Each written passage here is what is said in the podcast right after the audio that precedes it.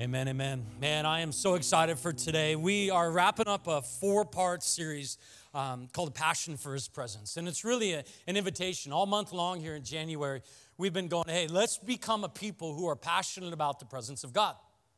It's not something that just happens to us, like you wake up one day and you're all of a sudden passionate. It is an actual decision that we make day in and day out to have practices in our life that actually build passion practices and routines that actually grow that fire inside you. I think of it as a fire all the time. It's like if, if anybody ever in the room built a fire before, some of you like Boy Scouts, Girl Scouts, or whatever, maybe that was totally the wrong thing to say, I don't know. But, uh, uh, you know, to build a fire, it starts small with kindling. You know, you need just little bits of wood. But as the fire grows, if you don't add wood to the fire, the fire goes out.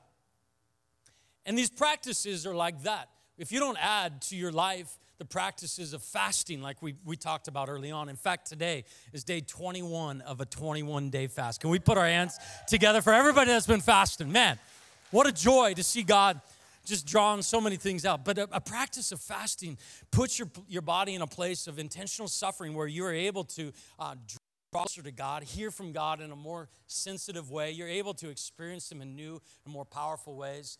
Uh, we talked about prayer. Prayer is a practice. That's another log on the fire of your soul, building this passion for the presence of God. We talked about last week uh, engaging in Scripture in a passionate way, hearing from God through His Word and asking Him to speak in your life. Today, I want to talk about worship. Worship is another one of those practices. And when I talk about worship today, um, many conversations happen about worship that are you know, make your life a life of worship when you work, when you parent, when, and I agree with all of that. But today I'm talking specifically about moments where there's music, there's singing, when, when we are intentionally um, verbalizing to God who He is and what He's worthy of, and how powerful and good and loving and kind and gracious and compassionate and merciful He is. Did I go too fast? Sorry about that. you got it. You got it.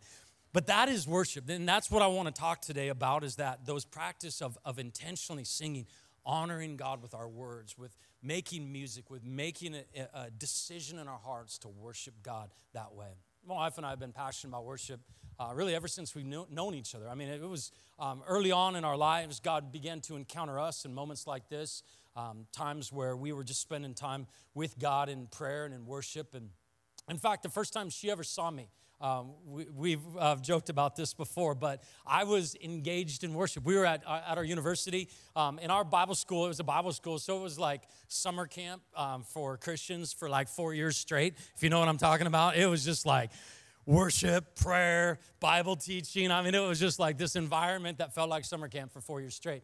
And the first time she ever saw me, she tells me about this all the time. No, not kidding. She, but she does talk about this. Was I was standing in the front row with my hands worshiping God, and I had no idea that there was, you know, this beautiful woman behind me, seeing who like, who's that guy up there, and you know, it's like the Holy Spirit just like shone this, you know, amazing, glorious, like, there's your man, you know. and she doesn't quite tell it that way, but that's how I imagine that moment in my in my mind. And uh, one thing I'm thankful for is that uh, as uncute as the guy might be, if he has a passion for Jesus, man, you can marry up because of worship. Can I say amen to that? All right, and uh, I'm so thankful that God. Um, uh, showed me her to me and or me to her in that moment and and um, really ever since the beginning our, our life and our marriage has been couched in these moments of worship have been so important for us in our relationship with God in the practice of becoming more and more passionate about the presence of God. And I want to teach you that passion today.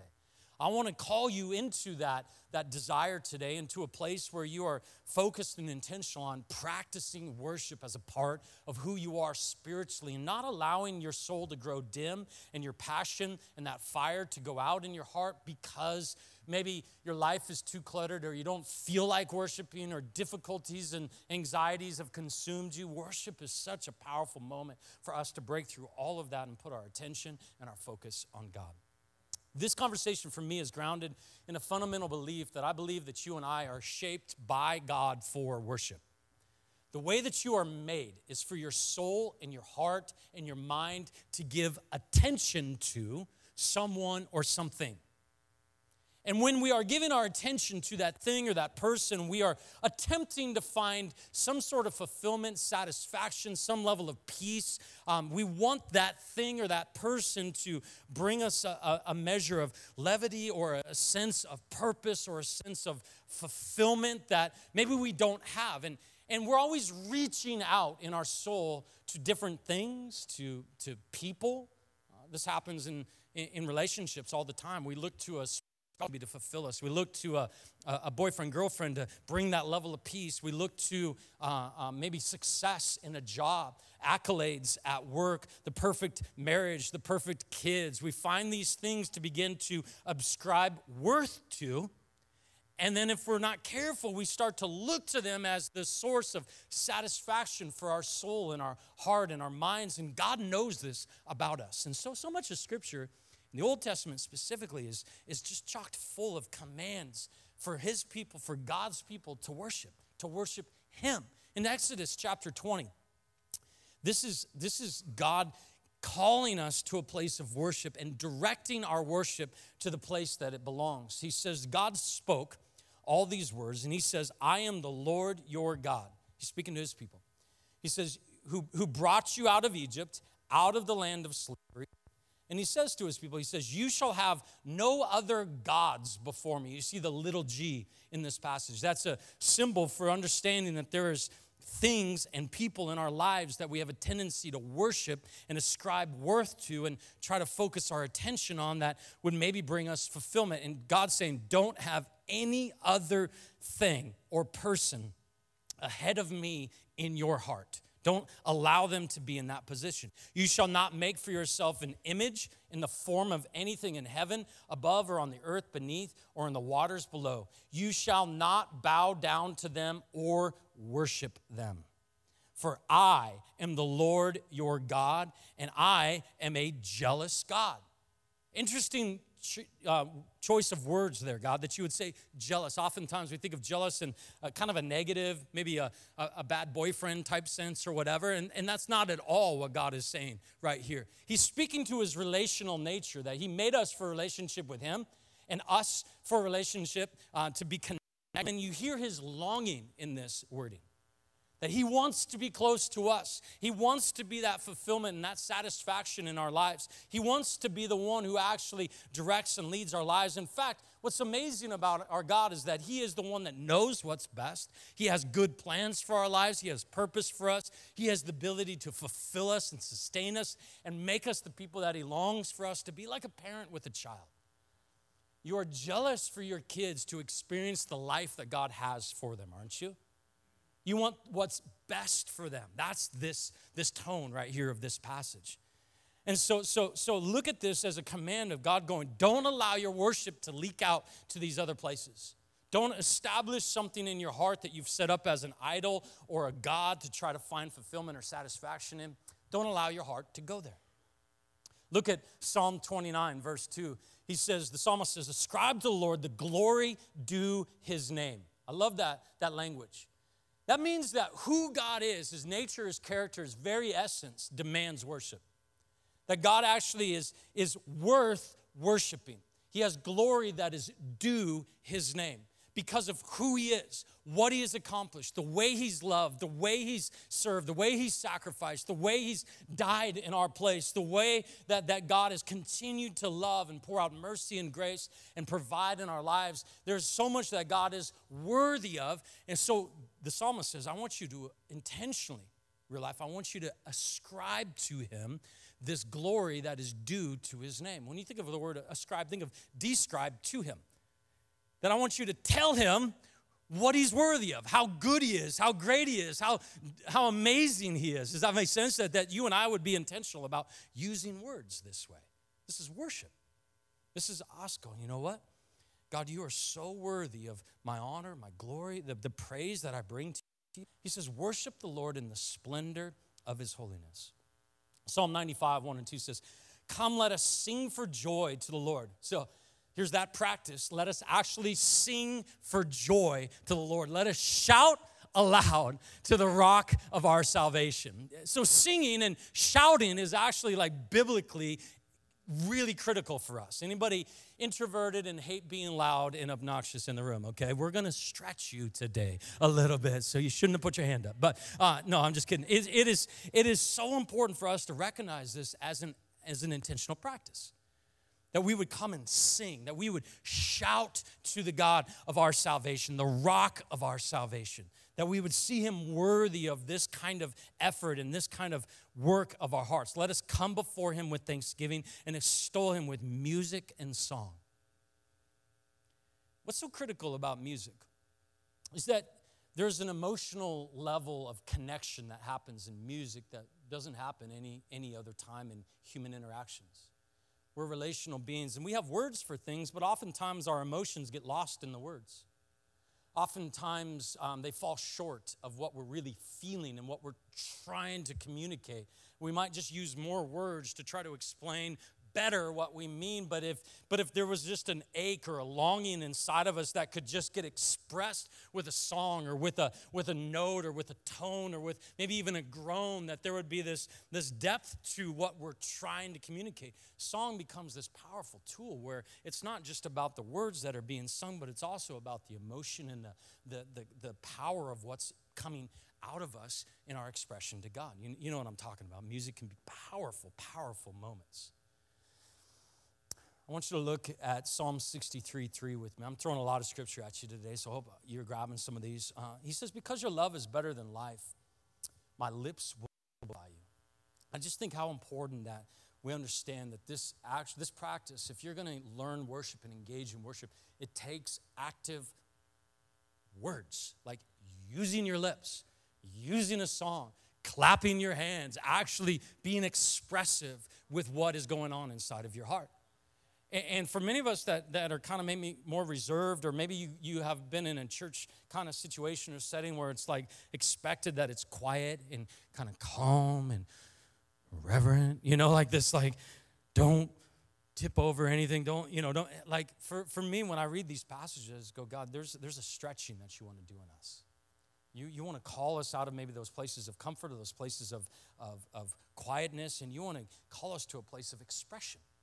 And worship becomes an invitation for us to, to actually express to God the glory, the worth, the worthiness of who He is. And so I want to talk to you a little more about the practice of this worship and, and really how we do this as a church. In Psalm 100, um, David writes to God's people, he says, Shout for joy to the Lord. Can anybody in the room just lift a shout to God right now? Can you just try this? Woo! Yes, he is so good. He's so worthy. Like, like think of what that does. That lifts your soul, doesn't it? Like, man, I just got to shout. Like, you, you go to some of these sports games and, and people are fanatical about people running around with a leather ball, right? Like, like they're painting their faces today for these championship games. Like, like it is not so to see the world actually more passionate than we are. And we're talking about the God of the universe, right? The one who died to save us from our sin. Like it's so it's so crazy to me that the shouting is so expected in those kind of circles, but you get into this kind of circle when we're talking about the God of the universe, and we find ourselves so solemn and quiet and reserved, and, and how essential shouting is to this, this sacrifice of worship. He said, the Lord, uh, shout for joy to the Lord, all the earth. Worship the Lord with gladness. Here's another thing to practice smile. Can you just smile today? Maybe look at a couple people around you, smile. Like this is a stretch for some of us. Like I see your arms still crossed, scowling at me. I can. We have lights on in here. Like, I'm not smiling. It's okay. It's okay. This gladness. I think about gladness. How intentional that is. To be focused on the things that fill us with joy. To, to, to not allow the brokenness and the pain of circumstances to be the thing that just dictates our life and our thoughts and our words. Like like sometimes we end up worshiping our problems because that's all we talk about.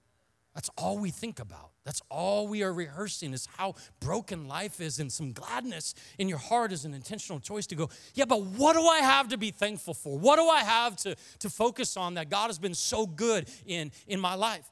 Shout for joy, bring this gladness, come before Him with joyful songs. Know that the Lord is God. I love this language. Know. Know that the Lord is God is so central that, that we are established on the truth of who God is. All good worship comes from the truth of who God really is. This is why scripture, what we talked about last week, is so central to worship, is that we're able to, to know with certainty that God is good. He is faithful. He has plans for your life. He has purpose for you. He has peace. He has so much grace for you. He has a gift of his son for every single one of all of this is truth that fills our worship with, with content, with, with something that we can stand on firmly and be established in and not be shy about, but be courageous about that I know that I know that I know that I that the Lord is God. Feels it with so much power. He says, It is He who made us, and we are His. So cool. Like when you worship, you're worshiping from a place of freedom. You're not worshiping from a place of, of fear and trepidation. Oh God, don't, don't smite whatever that fear might be, but you're worshiping from a place of acceptance that you are His, that He's loved you, that He's chosen you and called you and anointed you and has purpose for you. I love this that that is he who made us and we are his we are his people the sheep of his pasture. So enter his gates with thanksgiving.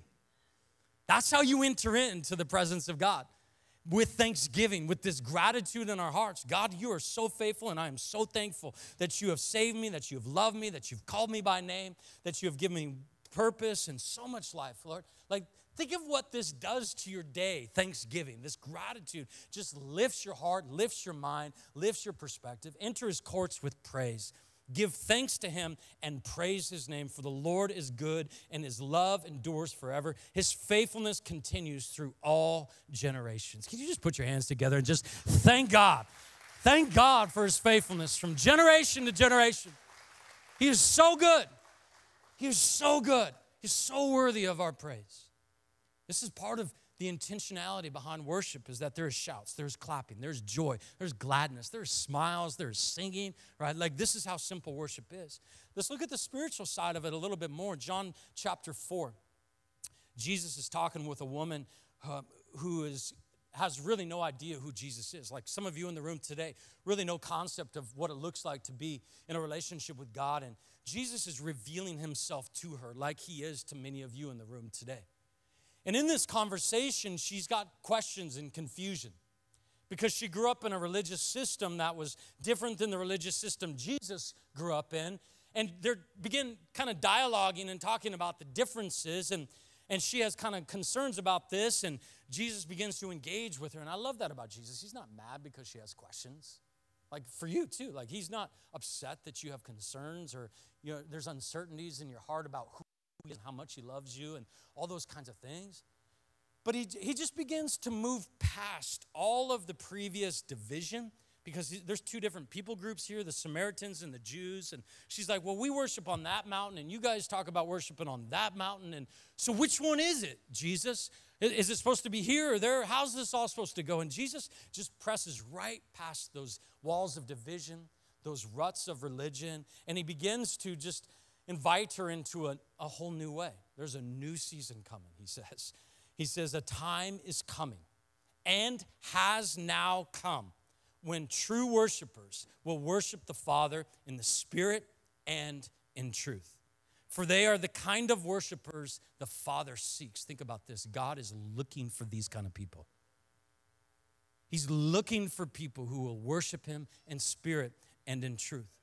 He says, God is spirit, so his worshipers must worship in spirit and in truth. It's not one or the other, it's both. And our team was kind of wrestling through what does this mean? What does this look like to worship in spirit and truth? I think truth is in central. I said it a minute ago. You got to know that you know that you know, right? That the Lord is God for your worship to be on a firm foundation and from the place that's really accurate.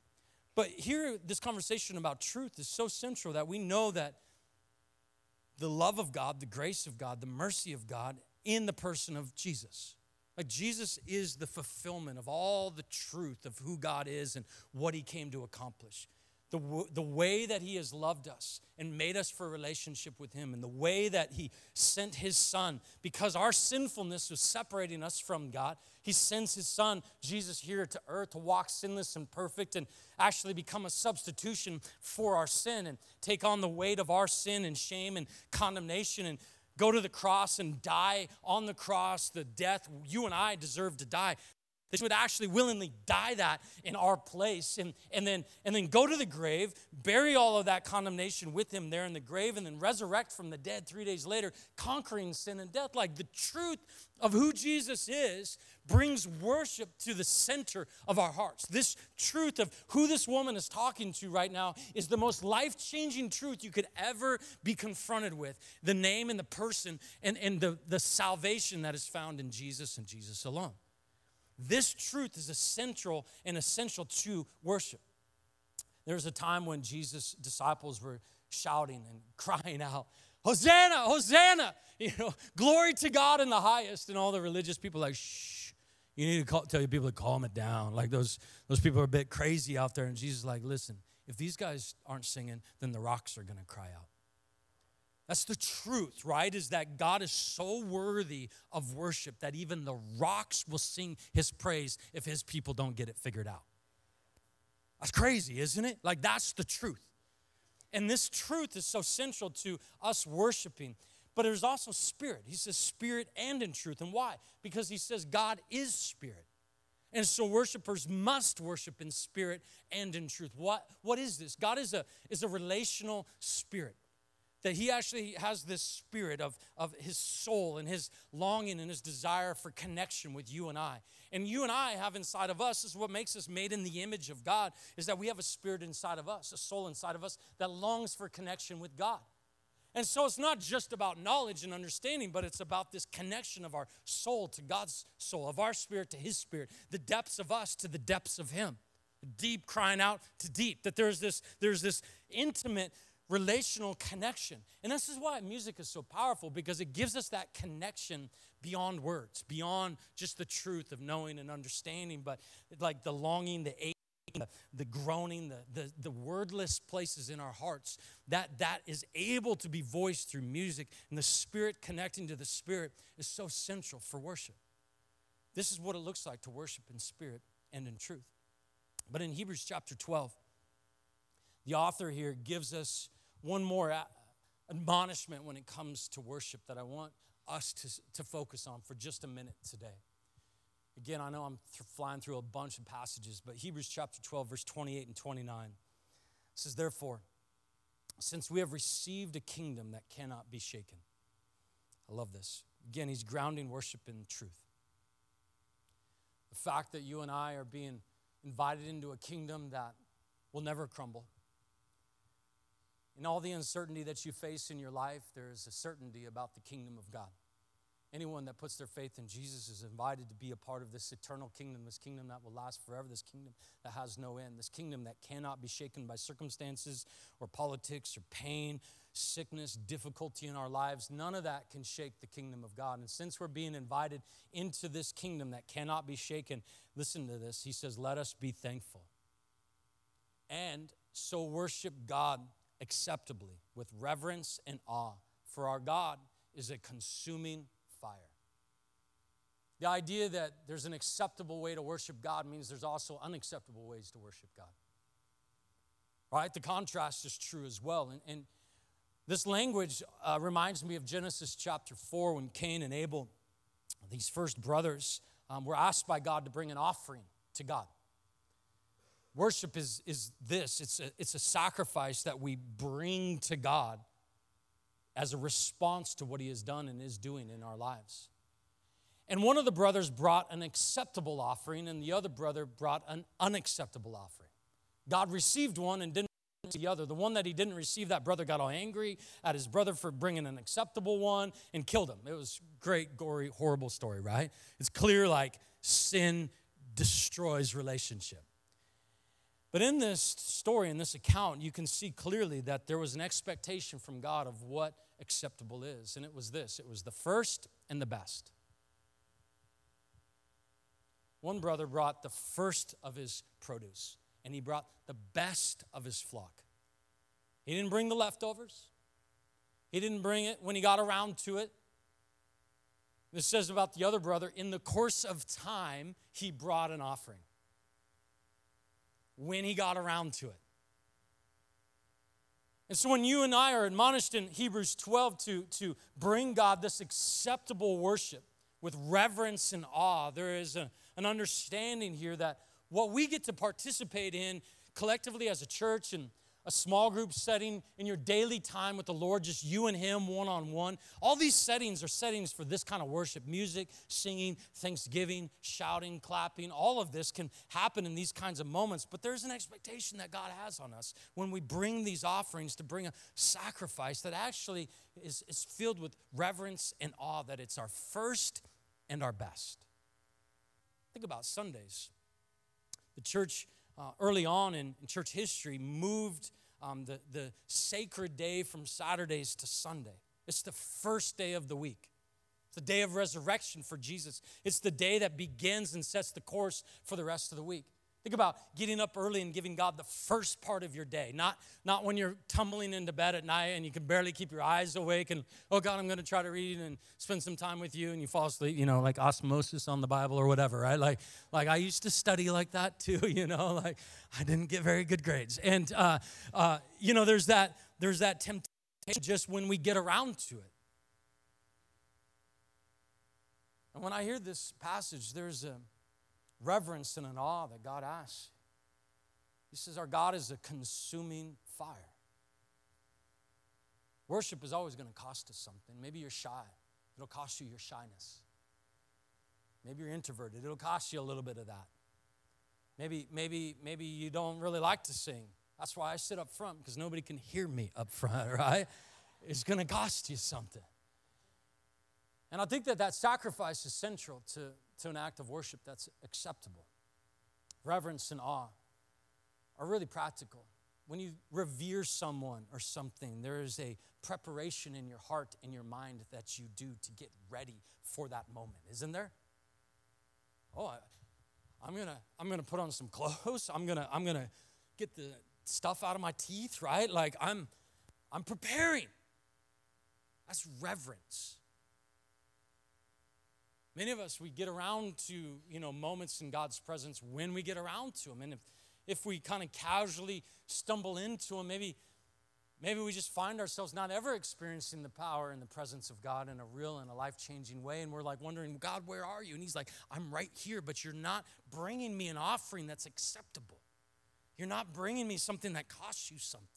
You're not bringing me something that you're prepared for. You're not revering me and in awe of me. You think about the word awe, there's this sense of like, oh dear God, I can't even believe that I'm in your presence. Solomon wrote, oh God, when I enter into your courts, may, may my words be few.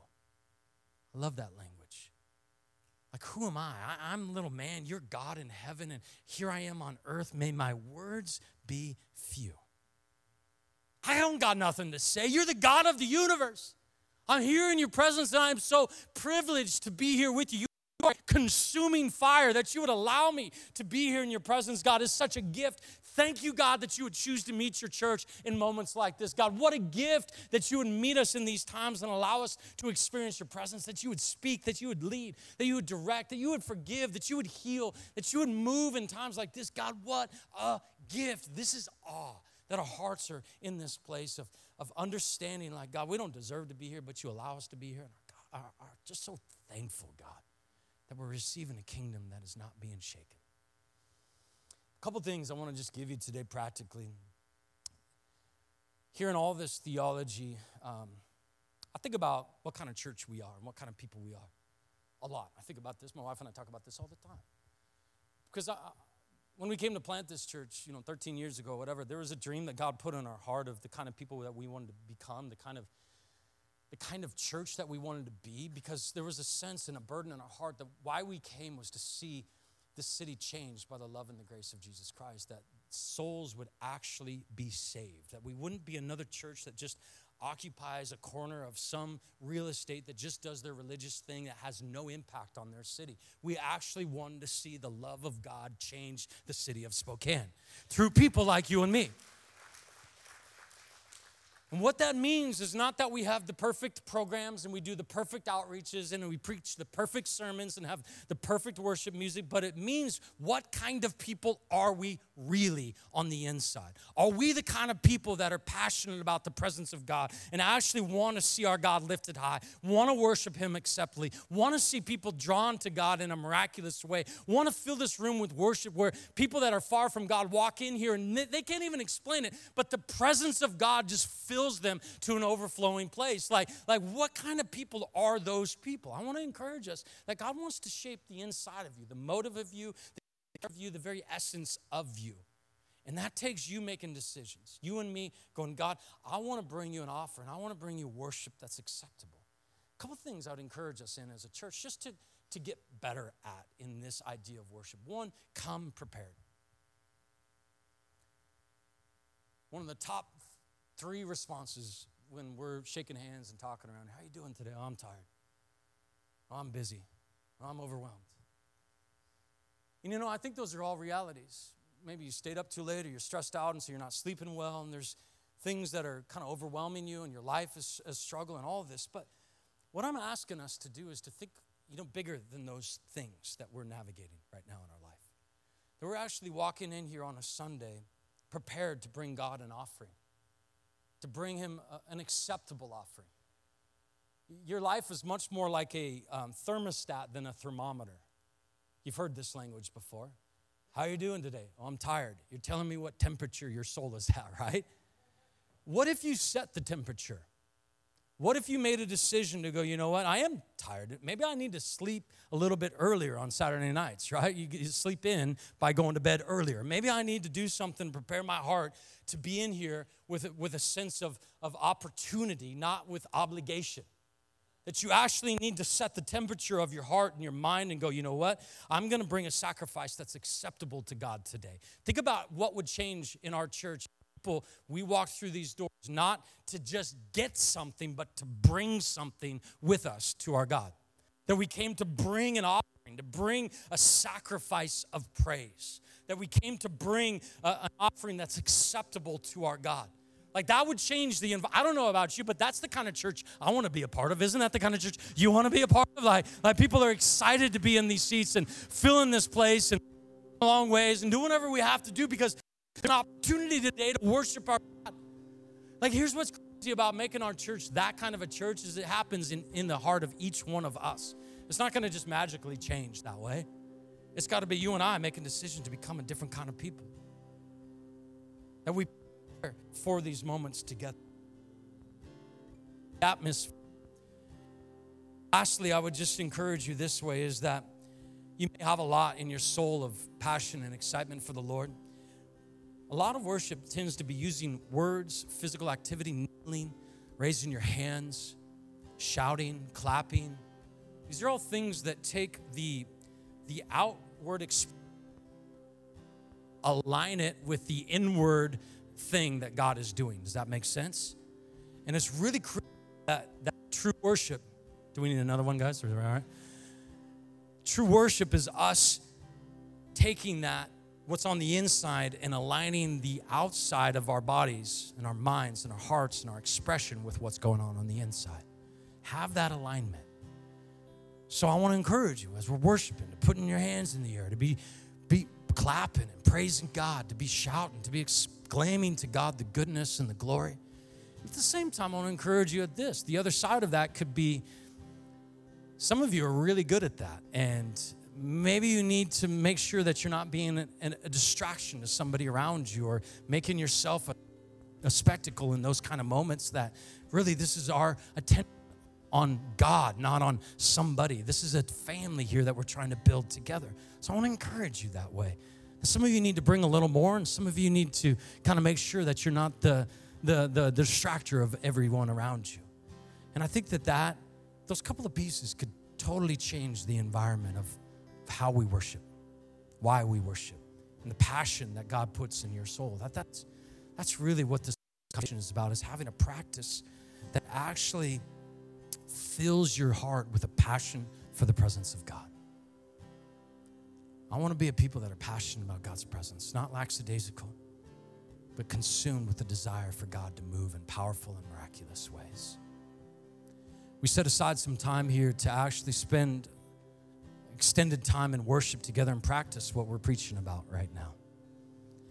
So I'm gonna I'm gonna pray in a moment, but before we do, I just can't help but think that there are some of you in the room that don't have a relationship with Jesus, and today God is speaking to you and He's drawing you to Himself, and you're ready to put your faith in Jesus Christ today. If you're in that spot today, here, here is my encouragement to you start in a place of repentance. God, I need a Savior. I can't save myself man, at that place of, of humility before God, then begin to receive His love, receive His goodness, His, His mercy on your life, receive Jesus as Lord, Savior of your life. There is no stipulations on like where you're at in your life to receive the love of God. His love is unconditional, His boundless, no matter where you've been or what you've done. His love is here for you today. And everybody in Scripture that puts that their faith in Jesus that way is baptized right on the spot. So we'd love to help you take that step today as we sing here in a few minutes. That's going to be your, your chance to head to the back. Our team will meet you there. We'd love to talk you through baptism and walk you through what that looks like and actually pray with you and help you take that today at the end of this service. We cannot wait to celebrate with you. Would you stand to your feet with me today, real life? Maybe just open your hands in a posture of surrender before the Lord. Close your eyes.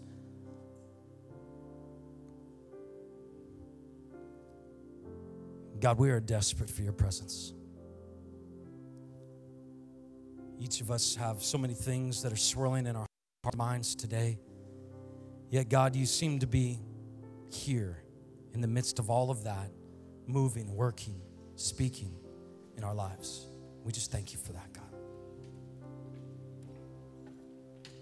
Maybe you just need to take a deep breath for a moment in the room and just exhale all the things that are worrying you, tying you up in knots, all the distractions, all the fears. Maybe just take one more deep breath and just invite God to fill your heart and your soul, to fill this room with His presence. Jesus, you are so worthy of praise, God. We don't have enough words or enough lifetimes to tell of your goodness and your glory, God. We don't have enough to express, God, how amazing you are. Jesus, I pray that as we just bring you an offering right now of worship, that you would fill this room with your glory and your goodness, God. God, as we bring you this sacrifice of praise, God, that you would just be honored, God, that every heart in this room would be pure, every motive would be pure, God, every every one of us, God, would just be in a posture of humility and awe, God, reverence before you as our God. You are so good. God, we just come prepared right now in this moment to honor you, Jesus.